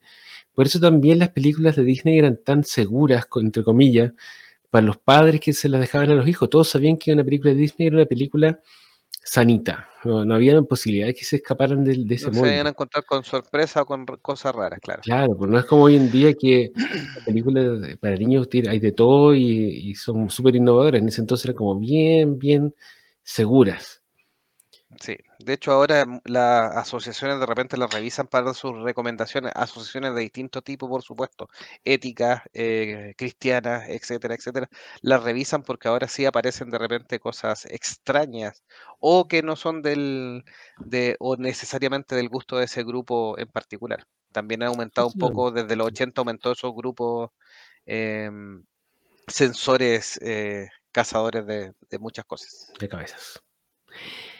Mira, para graficar un poco más eh, eh, ese punto, eh, nuevos talentos de Disney Animation en esta época incluyen nombres tan conocidos como John Lasseter, de, famoso de, por Pixar, Brad Bird, también famoso por Pixar, y Tim Burton, no, sé si les suena. Hmm. Tim Burton era animador de Disney en ese entonces. Lasseter duró un par de años, lo despidieron el año 83. Te veo mover la boca, pero no te escucho. ¿Va? No, no, si no hablé. Ah, que está como un fácil video y se ve como que estuviera hablando. Ya, entonces John Lasseter fue despedido el año 83 por tratar de impulsar innovaciones en animación por computación. Al pobre no lo pescaron, se tuvo que ir, fundó Pixar y después eso fue historia. Burton, Barton lo despidieron en el año 84 pero eh, volvería a trabajar con Disney, eh, con Pesadillante de Navidad, Alicia en el País de las Maravillas, qué sé yo. Brad Beard también fue despedido por alegar que el estudio no se arriesgaba con las animaciones. O sea, ya tenemos tres tipos que fueron después mega famosos, que salieron de Disney en esta época porque la empresa no innovaba. Sí, un Y, tal Tim eh, Burton, dice, un sí. tal Tim Burton. Y el año 85 se Se estrena una saltó el año película 81, señor Icónico. Oh, tienes razón. Sí, se Ya, lo estaban volvamos, pidiendo ahí en el, en el chat. volvamos atrás. El año 81, o sea, cuatro años antes, se estrena El zorro y el sabueso. Ya te la dejo porque esta tampoco la he visto. Tampoco la vio. Esta es una historia clásica de amistad de dos mundos distintos. eh, se conocen cuando pequeños y obviamente em, un perro de casa, un sabueso, eh, eh, de estas orejas largas y este, este zorro se, se conocen cuando chicos em, y se hacen amigos y juegan porque son niños, son eh, infantiles y luego se vuelven a encontrar en paradas distintas de la vida, porque el zorro es una presa, es un animal salvaje y el sabueso con los cazadores tiene que finalmente recordar esta historia y salvar a su amigo en una tremenda historia de amistad a toda prueba. Es una película muy bonita, eh, dirigida por Ted Berman, R. Stevens y Richard Rich. em, y nada, es una buena historia. eh, no es tan tan famosa, aunque tuvo su tu- tuvo años después una segunda parte, pero em, y, y todo el mundo la recuerda con cariño. No sé cómo le fue en la, en la taquilla, si, si recaudó y fue una película exitosa, pero es una película bonita. Lo único que voy a mencionar de esta es que para estas fechas Disney ya había perfeccionado el método de la serigrafía y se, se pudo hacer serigrafía o algo parecido con eh, colores. Entonces, si ustedes miran los dibujos de esa fecha, ya no tienen este aspecto como tan delineado que habíamos mencionado antes, sino que ya se empieza a ver un poquito más, más sutil la transición entre los colores y el, y el fondo. Bueno, volvamos al futuro. El año, eso fue el año 81. Después, el año 85, se estrena El Caldero Negro, que eh, por lo menos en el papel tincaba buena, porque estaba ambientada en una serie de novelas de fantasía eh, dirigida al público joven que estaban como bien famosas, eh, pero fue una producción bastante problemada. Eh, duró muchos años, se demoraron años en sacar esta entre medio, la gente iba y venía, no había una dirección clara. Fue súper caro hacerlo para esa fecha, costó 44 millones de dólares. Estamos hablando del año 85. Y recaudó menos de la mitad, menos, recaudó 21 millones. Eh, Disney en ese entonces ya como que no estaba pescando mucho la animación, estaba dándole todo el énfasis a las películas live action y a los parques, y esto fue, vino a ser como el- cuando Disney tocó fondo. Eh, cuando tú lees la, ¿cómo se llama? las biografías o las historias de Disney, aquí dicen que este como fue el punto más bajo de Disney Animation. Eh, el Caldero Negro yo tampoco la vi. O sea, yo creo que debe ser una película que quizás ni estrenaron aquí en América Latina. No sé si alguien la recuerda.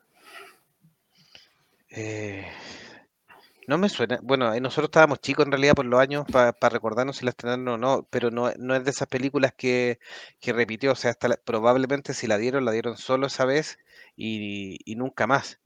Em, se enmarca dentro de las películas de fantasía, pero efectivamente no se aleja un poco. Se podría emparentar un poquitito a La Espada de la Piedra, pero mucho más oscura que, que, que la otra película con Arturo. O sea, la película con Arturo y Merlín, por supuesto que es mucho más cómica, entonces Yo tiendo a confundirla. Eh, Esta como que eh, pensaba que eran partes de la misma película y en realidad es una película absolutamente distinta. Eh, ¿Sabes que Tengo interés, capaz que la busque pa- para verla, porque en realidad de esta película creo que no he visto nada, ni siquiera imagen, no he visto tráiler, no he visto nada.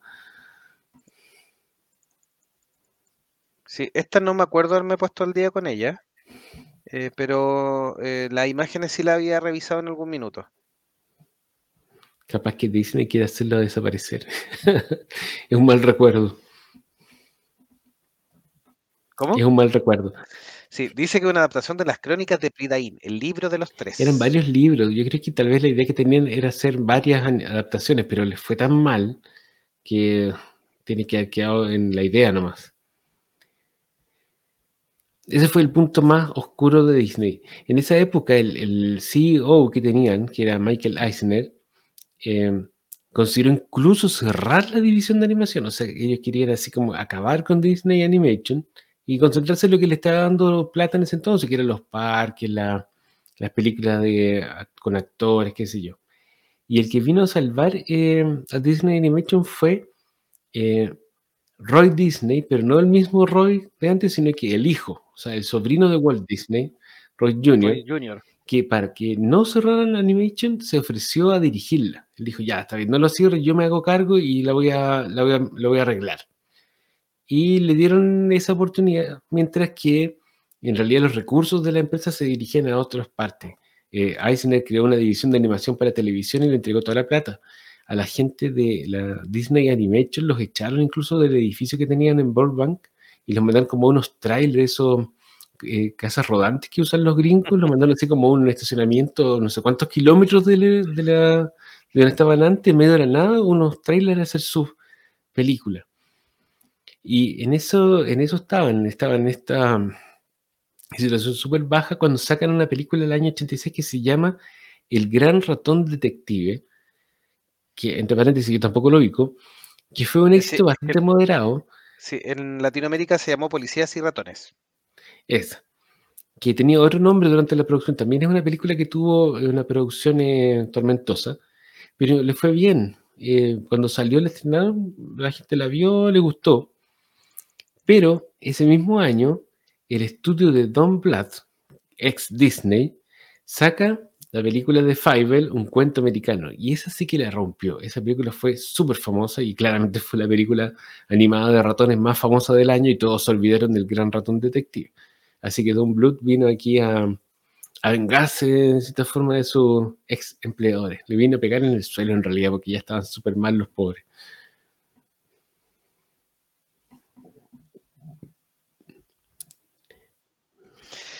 La Vere nos decía, mi sobrina ama el caldero negro, le gusta la animación que no está prolija y es raro que he escuchado. Un clásico nos decía Ranger Grayson respecto al caldero negro. Yo la vi de niña y se la mostré a mi sobrina. Disney estaba arriesgando con animaciones y historias. Sí, más o menos. Dibujando sobre cajas de madera. No sé si estaban súper mal, es como triste. Respecto a lo que estaba comentando sí. Sí. Bueno. Eh, esta, esta, esta, es buena, pero efectivamente eh, es mucho más famosa. Hay que pensar que Fievel sacó como en, en, su poco tiempo y se estrenaba más o menos en fecha similar, sacó como 13 películas relativamente cada un año, dos años, entonces claramente le ganó el quien vive ahí a Disney. Y esta historia de ambientada en los libros de, Sherlock Holmes también, o, de detective en general, pero basado en el libro infantil Basil de la calle Baker, escrito por Ip Titus, eh, es una historia que nos muestra todo en el modo de comedia y fantasía a este, este ratón detective en la época victoriana de Sherlock Holmes. Don Bluth sacó un montón de películas famosas, eh, tuvo una racha, porque hicieron el, bueno, el secreto de Nim, que fue conocido pero no tanto, hicieron el cuento americano que es donde saltaron a la fama, La Tierra antes del tiempo, que es esta película de dinosaurio, todos los perritos se van al cielo, hicieron eh, la segunda parte de eh, un cuento americano, hicieron Anastasia, y hasta que el año 2000 oh. hicieron Titán a y ahí ya se fueron, a, se fueron al, al, suelo. ¿Se fueron a la B? Sí, pero tuvieron una buena racha. Yo encuentro que hacer tantas películas animadas porque eran todas famosas. Por lo menos Anastasia, yo me acuerdo que el nivel de producción que tenía era bastante bueno y el estudio tenía también su propio estilo, era como muy característico. En realidad Disney la embarró al, al farrearse a Don Bluth. Sí, dicen los, per los, perros se van al cielo, Pepe Pequeño. Podemos preparar un especial, no es menor. Es que son esas, las nombramos todas, listo, se acabó el especial. Ah, pero sí, Pepe Pequeño tiene mucha historia. Dice, ¿Anastasia ahora también es de Disney? No, no, no. no. Eso no lo sabía. No, pues no, pues. Ah, te están confundiendo. Don Bluth creó su propio estudio y ahí se le mandó todas esas películas, que eran como la competencia de Disney en esa fecha. Ya, perdonen si fui un poco um, enredado.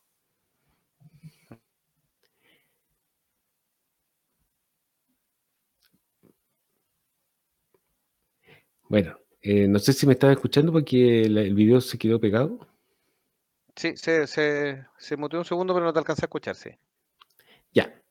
Entonces, eh, Roy Disney, que había tomado las riendas del, del estudio de animación el año 86, se propuso cambiar la política del estudio y empezar a producir las películas de manera más eficiente, porque recordemos que eh, el Caldero Negro se demoró como cuatro años en hacerlo. Entonces, la nueva política del estudio era hacer una película por año. La primera que sacaron fue una que se llama Oliver y su pandilla. Que se hizo mezclar todo lo que había ganado antes, perro y gato. Que se convirtió en ese entonces en la película animada más exitosa hasta esa fecha en Estados Unidos. Lo cual para mí es súper una revelación porque esta película hasta el día de hoy yo no había escuchado nunca que de su existencia. Y es del año más o menos nomás, Pero le fue súper bien. ¿Tú la viste? Sí, pero es más o menos nomás, no es tan buena. O sea, es la historia de, un gato que termina con una. Mm, siguiendo a un perrito de la calle y que tiene sus su callejeros, y finalmente es la relación entre este gato y estos, estos, estos vagabundos em, que viven con Fagin. Oliver y, y Fagin en realidad. Em, y más que eso no, no, no tiene, o sea. Eh, todos los perritos se van al cielo, yo creo que es, tiene mucho más espíritu que esta película. Bueno, y después de hacer esta película de Oliver y su pantilla, el año 89, ahí le dieron el, palo al gato, el batacazo, y sacaron La Sirenita, que es la que le da la partida al que se conoció como el renacimiento de Disney. O sea, Disney eh, alcanzó el fondo del año 85 y el año 89 ya estaban renaciendo. Y claro, La Sirenita realmente fue un mega éxito. Yo recuerdo en ese entonces, yo tenía ocho años, que fue muy, muy famoso, tuvo mucho marketing, le fue súper, súper bien. Y como que marcó un nuevo molde. Las películas de Disney a partir de eso tuvieron eh, el mismo estilo durante muchos años y fueron muy exitosas. Hubo como una, mega racha en ese entonces. ¿Tú recuerdas La Sirenita? ¿La fuiste a ver al cine? Sí, sí la fui a ver al cine. El cine sí. Sí, con las canciones ahí, bajo el mar. Bajo el mar. Esta, este, esto es un clásico. Cuando todavía los colorines no eran expulsados de Hollywood, por supuesto. Esta película yo la encuentro buena, aunque acá en la casa como que la odian. Porque, porque la sirenita es muy idiota. Bueno, en realidad es muy idiota. Eh, respecto a, mm, a, a, lo que hemos comentado en el chat, Ranger Grayson dice, pie pequeño tiene más secuelas que rápido y furioso. Eh, la vez nos confirmaba que son de Don Blue. Y Ranger Grayson hace una aclaración. Anastasia es de Disney porque parece que Fox la distribuyó. Ah. Igual como que no vale, ¿eh? es como retroactivo. se la robó. El Avere nos decía que era la época experimental de Disney con estas películas que no todo el mundo recordaba, no todo el mundo vio completa. Estuvimos como unos 5 o 6 años con varias películas bien de bajo, bajo, perfil hasta Bajo el Mar, que está ahí cantando la Pérez. Bajo el Mar. Ya, entonces eso fue el 89, entonces fue una gran, un gran éxito, todos la conocen, qué sé yo. El año 90 sacaron otra película, porque ahora recordemos que estaban con la política de una película al año, que fue Bernardo y Bianca en Cangurolandia, que también la habíamos mencionado hace un ratito, y también la mencionamos en el especial de Pixar, porque esta fue la primera película de Disney que fue compuesta y coloreada en computador. O sea, ya estamos dando la partida de la época digital de, mm, de las animaciones. Yo creo que la Sirenita también tenía algunas escenas animadas en computador. Yo me acuerdo que hay una, escena donde sale el barco, eh, que a mí me suena que era como, por lo menos que había algún tipo de, apoyo de computación, pero ya en Bernardo y Bianca fue oficial. Ya como que empezaron a abandonar el método tradicional de animación y empezaron a usar el computador por lo menos para colorear y para hacer las composiciones. ¿Algo más que decir de Leonardo y Bianca? O... Eh, sí, pues esta película es entretenida. O sea, es, de todas las.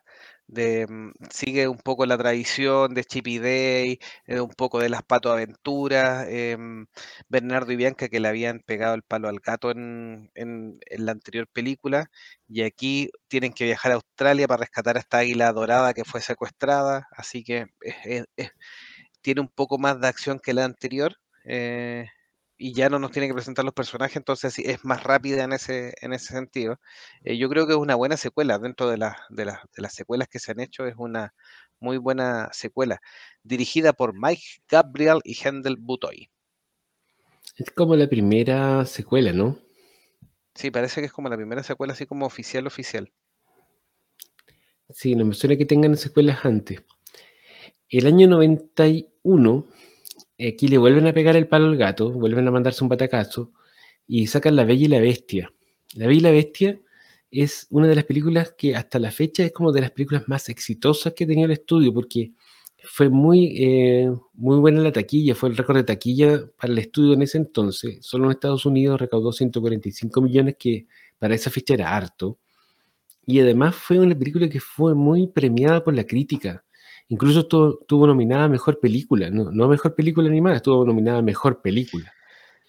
Esta, esta, esta, es la película que en general forzó a la academia a crear la, la estatuilla la mejor película animada, porque finalmente eh, era un tipo de película totalmente distinta. A lo mejor tenía los mismos palmares, pero eh, a pesar de que hay mucha gente técnica involucrada, no tiene actores involucrados, tiene otra dinámica de, hacer la película. Entonces, eso generó y obligó finalmente a que se creara este, este nuevo, esta nueva estatuilla, porque en cierta forma vieron que a lo mejor una película animada se les podía volver a colar y eclipsar una película de personas, siendo que no son tan comparativas entre sí. Si, tú, si tú ves, obviamente, la, la película como una experiencia de cine, por supuesto que sí, como una historia que, estés viendo también, pero no es la misma comparación por el, no uso de, personas o de actores eh, vivos. Entonces, yo creo que por ahí va, es una buena película y por supuesto que también tiene, tiene su fanaticada, tiene princesa, eh, nada que hacer, pues está doncella francesa que toma el lugar de su padre para mm, salvarlo porque lo único que le pidió, porque las otras todas le pidieron cuestiones súper eh, súper entramadas al papá en el viaje, tráeme esto, lo otro, puro encargo, y ella le pidió solo una flor. Y tate que por lo más simple, el caballero se complicó por robarse una flor del castillo y termina en tremendo juicio ahí y comprometido con la bestia, y ella tiene que ir a tomar el, lugar de su papá para que no lo deje prisionero. Bueno, y ahí viene con todas las, las canciones y está. Eh, saga que además en ese tiempo tuvimos hasta, hasta otras versiones alternativas de esta historia en, televisión o, en, o que se basaban en esto, en esta paradoja de, del tipo monstruoso y la, y la damisela en apuros. Mm. Yo voy a rescatar ahí un mensaje que puso Ranger Grayson que dice que el salto de calidad con respecto a la animación es tremendo y es muy notorio. En realidad esta película está, es muy linda así desde el punto de vista artístico los diseños, los colores, los trajes, eh, los habitantes del castillo. Eh, en realidad es un lugar que es muy mágico. Eh, las coreografías. Tiene una escena de baile que es ahí, ya es oficial que estaban usando el, CGI para apoyarse, porque el, plano, el, movimiento de la cámara que hacen es todo como muy, muy sofisticado para la fecha. Y es una película bastante entretenida, tiene buena trama, tiene buena música. A, mí me gusta, es una película bastante redondita. Eh, no he visto el remake y no creo que lo vea, así que no puedo decir si, sigue siendo igual de bueno, pero por lo menos la versión de 1991, muy bien. Y se merece todos los, premios y las cosas que, le dieron. Sí, la ver nos decía, la animación del águila en Bernardo y Bianca en Cangurolandia es hermosa. Le dije Cangurolandia Australia hasta los ocho años. Ah, digámosle Cangurolandia de nuevo. Nos va a retar Meteoro, que es su lugar favorito. Pierre ¿Cangurulandia? Es... Pierre es mi favorito de la Bella y la Bestia. Pierre es el candelabro, ¿no? Eh, sí. No, puede ser Lumière. Ah, tienes razón. Pierre es el reloj. sí. Sí, Lumière. Eh, la Vere también nos dice, acá empezaron a encontrar estrellas de Hollywood para el doblaje. Saludamos a Oscar Andrés, que está de turno ahí en el Frique. Así que esperemos que esté bien. Sí, harto ánimo, harto ánimo. Esperemos estar acompañándolo un ratito. La Vera nos dice, la bestia es una mezcla de un montón de animales y resulta una chulada. La escena en el salón, uff, nos dice. Es como un oso, lobo, eh, zorro.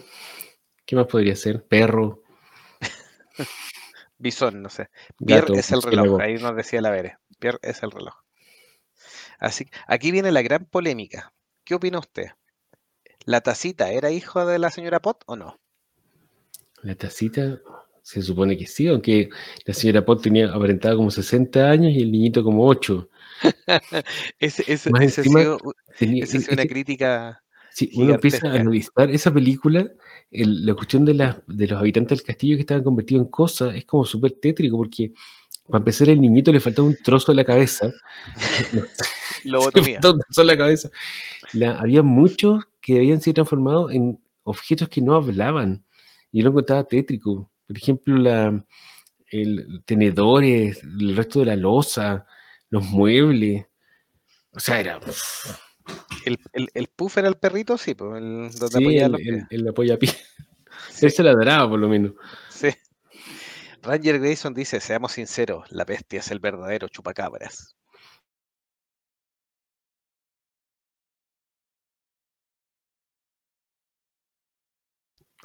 Sí, era muy raro porque la señora Potter era muy, muy vieja. Así que ahí había gato encerrado. Tal vez estaba acabada la pobre. Las drogas.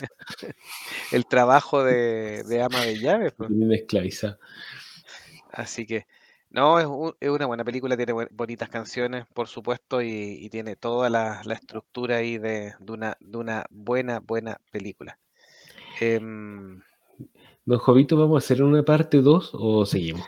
Yo creo que vamos a tener que hacer una parte 2 porque nos quedan todavía como 25 años. No sé si quiere, con cuál quiere cerrar, porque yo creo no que sé si quiere cerrar con la siguiente o con la del 94, que me parece que es un pináculo incluso mayor que esta, pero por ahí yo creo que tenemos que cerrar Yo creo que cerremos con la siguiente y empecemos el próximo con la del 94 porque hay harto que hablar de eso. Ya, me parece. Bueno, la última película entonces que vamos a mencionar hoy día fue del año 92 y vino como a la cola del éxito de La Bella y la Bestia y también fue un gran éxito y es Aladdin. Eh, recordemos que esta película eh, tuvo la voz y la imagen de Robin Williams, que en ese entonces estaba como en el pic de su fama y yo creo que fue una elección súper eh, adecuada para la película porque le dio un carisma muy especial al genio.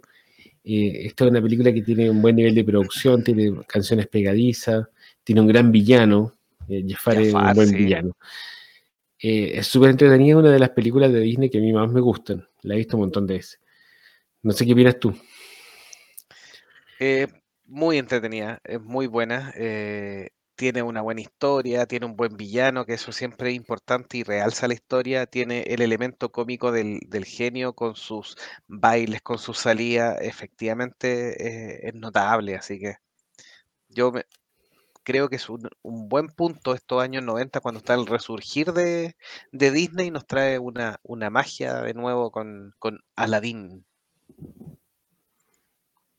El remake vi un pedacito eh, hace, hace, unos meses y lo encontré horrible no me, no me dio, no, no pude terminar de verlo. Y eso es que le hicieron muy calcado a la película, pero no, sé por qué me cargó. De action en general no lo he visto, solo, solo los, que señalaba que, por ejemplo, creo que entregaban alguna mirada, vi el del libro la selva, bueno, el del Rey León, aunque sabía que no entregaba nada, lo vi, pero total, absolutamente de más.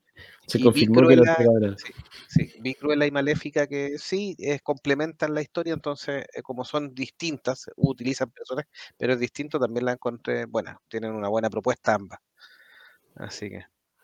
Pero esta, esta es live action que son como muy calcados, no. Así que. Ni, este, ni el de Pinocho, ni el de la, Sirenita, para no decir alguna tontera, pero. ya lo se ha dicho muchas veces en este programa. Sí. Me encanta Jago, la mascota que aporta la trama. Eh, es el loro, Jago, es el loro. Y Apu era el monito, ¿no? Apu, sí. Apu, sí. Y la alfombra. Peliculaza, dice Ranger Grayson. Así que Jafar, un villano temible. Totalmente de acuerdo. El tapete más expresivo. la alfombra mágica. Hemos visto entonces, efectivamente, Disney tiene magia. Eh, y aunque critiquemos algunas cosas, la mayoría hemos visto la gran cantidad de obras que tiene, eh, de algunas de que incluso desde mucho antes, porque partimos revisando del año 30 y algo. Em, el 28.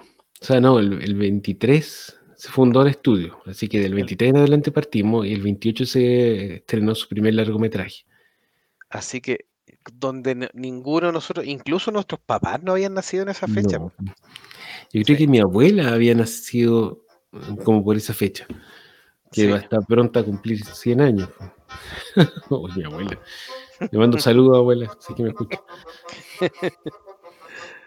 Así que que nos cuente qué le pareció el estreno de Blancanieves. Le voy a preguntar. Le voy a preguntar. No, son películas antiquísimas y, y efectivamente nos han llenado de magia completamente. Así que ha sido un gusto compartir con ustedes estas películas. Esperamos hacer la segunda parte pronto. Eh, yo creo que no esperábamos que fuera a generar tanto entusiasmo de parte de ustedes, nuestros seguidores. Así que con más razón tenemos que ponerle mucho pino para seguir adelante con estas películas de Disney. Sí, no, nos, quedó, nos quedó harto en el tintero y estamos eh, quizás en los años más interesantes porque es donde la mayoría de ustedes eran niños y nosotros también, en que ya estas las vimos casi todas en el cine. Así que cerramos en el año 92 con Aladino, entonces, de Disney Studio. Nos vemos entonces, esperemos que les haya gustado hasta ahora. Eh, y nos vemos en una próxima edición del podcast de Monjes Fanáticos. Chao, chao. Estén bien.